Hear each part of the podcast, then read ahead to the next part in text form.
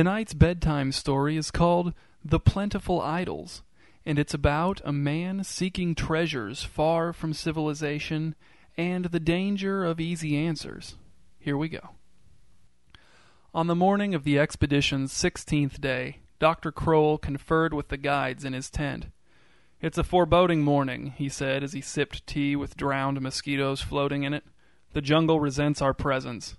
He rubbed a foul herb on the most serious of his snake bites. The two guides wrinkled their noses in disgust. How many idols did we find yesterday? asked Dr. Crowell. Two, said the worst of the two guides, a man Dr. Crowell had taken to calling Gib. Did they seem sacred? asked Dr. Crowell. More or less, said the better of the two guides, a man Dr. Crowell called Jorge because that was his actual name. They were sitting right on the trail. Dr. Crowell finished his tea and picked a soggy mosquito out of his teeth. I hate idolatry, he said, but I love idols. Isn't that something? The guides agreed that it was.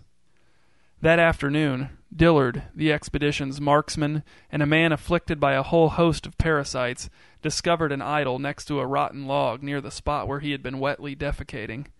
The idol was a foot tall and carved from a gray rock. Its tongue extended from its beak in defiance. One of its eyes was crooked. Dr. Crowell cradled it in his arms as he examined it. This one definitely looks cursed, big time. Jorge, do you think this idol is cursed? Yes, said Jorge, that one has a terrible curse upon it. Dr. Crowell looked down at the idol and frowned. We have nineteen idols in our possession now. Fourteen of them are most likely cursed. What do you think the cumulative effect of all those curses will be? Jorge and Gib exchanged a glance. Jorge said, if I had to guess, I would say destruction, ruin, and suffering will come to us all, probably sooner rather than later. Dr. Crowell's frown deepened, and he hugged the idol more tightly against his chest. Rain dripped off the brim of his pith helmet. Or, said Gib, all the curses will just cancel each other out, and everything will be fine. Now that's the kind of expertise I'm looking for, said Dr. Crowell. Jorge, you're the new Gib. Gib, you're the new Jorge. Great thinking. Thank you, said the new Jorge but I'd prefer it if you just called me by my real name. But Dr. Crowell was already packing the idol into one of the burlap sacks slung over the back of the expedition's designated idol bearing burro. Two days later, Dr. Crowell got up in the middle of the night to vomit outside of his tent for a change, only to discover Topney, the expedition's cook, kneeling in front of several of the most sinister looking idols. They were arranged in a semicircle on top of a large flat stone, their leering faces filled with malice. A dead salamander of the kind the men had been seeing everywhere had been placed in front of the idols on the stone, sprawled on its back and split down the middle, a sad, oozing sacrifice. Topney! shouted Dr. Crowell. Are you worshipping those idols? I think you are. Okay, fine, said Topney. I'm worshipping the idols, big deal. I just want to do everything I can to make sure my future wife, whoever she may be, is as fertile as she can be. What do I gain by not appealing to the pagan gods of the jungle? They're right here. It's so convenient. No one on my expedition will worship idols, said Dr. Crowell, stamping his soft, rotting foot in the mud. I abhor idolatry. In a way, said Topney, rising to his feet and brushing deadly spiders off of his knees, you're the biggest idol worshipper of all.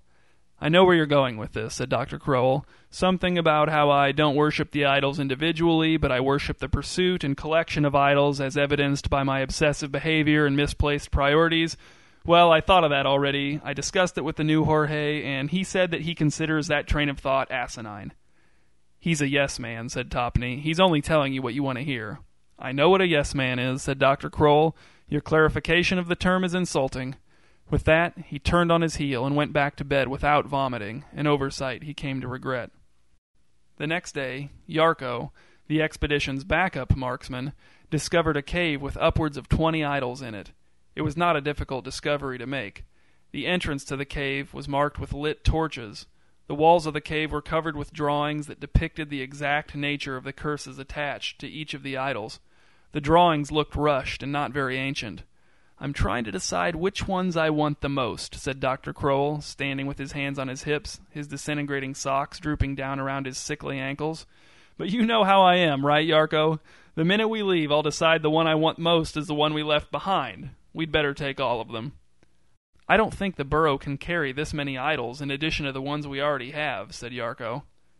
Then you men will have to carry them, said Dr. Crowell. I'd help, but I need both hands free for exaggerated pointing in case we come across any natives. The next morning, Dr. Crowell awoke to find himself alone in the jungle, abandoned by every other member of the expedition. They had taken the provisions, they had taken the weapons, the useless maps, and the one good map everything. All that was left for him were the idols, piled in a giant heap a few yards from the tent. He knelt in front of the idols, not even bothering to set them upright. He extended his hands toward them, and with panic in his voice said, Please, gods of the jungle, ancient gods of depth and darkness, hear my plea, deliver me, spare me. A voice, like many voices speaking in unison, came back to him from the heap of idols, saying, We would like to help you, Dr. Crowell, but alas, we are powerless. Powerless? cried Dr. Crowell. How can that be? Because, said the idols, we're just the idols that were easy to find. We weren't hidden well, or protected by traps, or guarded by gibbering cannibals. We're very common gods. The curse, said Dr. Crowell with a moan. Those were his last words.